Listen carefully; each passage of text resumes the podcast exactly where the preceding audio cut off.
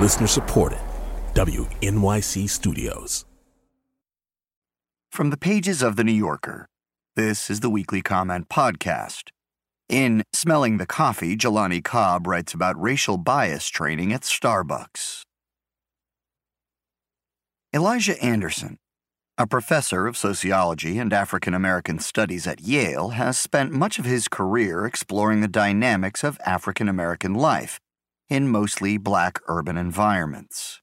Three years ago, however, he published a paper titled The White Space, which looked at the racial complexities of mostly white urban environments.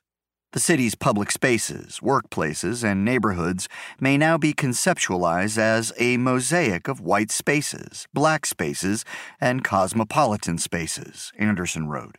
The white spaces are an environment in which blacks are typically absent, not expected, or marginalized.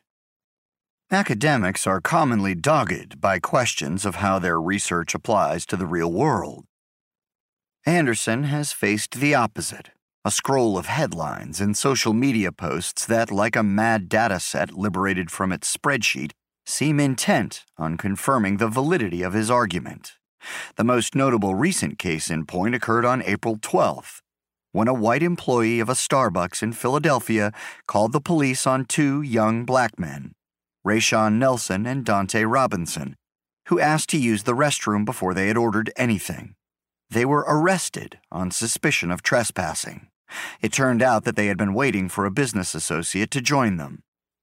The incident was both disturbing and disturbingly common. A few days later, an employee at a New Jersey gym called the police on the suspicion that two black men using the facility had not paid. They had. A couple weeks after that, a woman in California called the police on three black women whom she thought were behaving suspiciously. They were actually carrying bags out of a house they had rented on Airbnb. Earlier this month, a white student at Yale called the police on a black graduate student for exhibiting behavior that struck her as suspicious, napping in a common area. Thousands of social media users have since shared their experiences as persons of color in a white space. Starbucks didn't press charges against the men, but protests followed, along with the requisite hashtag directive, in this case, hashtag boycott Starbucks. The men, though, settled with the city for a dollar apiece and a promise to invest in a program to assist young entrepreneurs. They also negotiated a settlement with Starbucks that included an offer of a free college education, and the company announced that anyone can now use the restrooms without buying anything. In the tempest of race in America, the resolution was marked by an impressive degree of good faith. Yet, Starbucks' attempt to address the larger issue, the racial assumptions that led to such incidents, has met with skepticism. The company's CEO, Kevin Johnson, announced that on the afternoon of May 29th, Starbucks will close its 8,000 coffee shops across the country in order to conduct racial bias training for its employees. This isn't its first foray into race concerns. In 2015, after the protests in Ferguson, Missouri, the company encouraged its employees to write the phrase race together on takeout cups. The idea was widely ridiculed, but asking customers to contemplate the most consistently radioactive topic in American society while savoring their preferred combinations of soy, mocha, and caramel was certainly noteworthy. For the May 29th training, Starbucks has gone deeper, consulting with, among others, former Attorney General Eric Holder, Sherrilyn Ifill of the NAACP Legal Defense Fund, Bryan Stevenson of the Equal Justice Initiative, Heather McGhee of the Demos Center, and Jonathan Greenblatt of the Anti Defamation League. A video preview of the curriculum released last week featured messages from the company's executive chairman, Howard Schultz, and from Common, and a film by the veteran documentary maker Stanley Nelson. The concept of implicit bias, the subtle, unconscious responses that we're conditioned to display, has lately become familiar, for reasons relating both to its valence among academics and to its ability to bridge a particular chasm in the dialogue about race.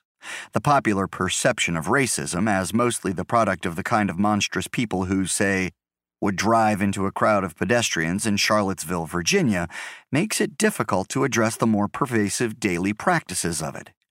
In fact, the bar for perceived bigotry has been set so high that last week an attorney caught on video railing against Spanish speaking employees at a restaurant in New York and threatening to have them deported could release a statement earnestly declaring himself not to be a racist. Implicit bias disassociates racism from overt villainy and, as a consequence, engenders less defensiveness in the dialogue. A series of events in recent years sparked conversations about implicit bias among the police, but as the Starbucks situation and others like it have demonstrated, there is a companion issue. The ways in which the police can serve as a vector of the biases of individual citizens. The question isn't simply whether an officer displays bias in carrying out his official duty, but whether the call that led to his presence in a given situation is itself the result of bias. The crucial aspect of the Starbucks story isn't whether a company can, in a single training session, diminish bias among its employees. It's the implied acknowledgement that such attitudes are so pervasive in America that a company has to shoulder the responsibility of mitigating them in its workforce. It would be possible to see the recent incidents as a survivable pestering, racism as a nuisance, were it not for the fact that the denial of the unimpeded use of public space has been central to the battles over civil rights since emancipation. In 1883, the Supreme Court heard five cases, collectively known as the Civil Rights Cases, involving the harassment of African Americans in theaters and hotels and on trains. The court ruled against the plaintiffs, finding that the Civil Rights Act of 1875 was an unconstitutional violation of the rights of private businesses. In a famous dissent, Justice John Marshall Harlan noted that today it is the colored race which is denied by corporations and individuals wielding public authority rights fundamental in their freedom and citizenship. He added, At some future time, it may be that some other race will fall under the ban of race discrimination.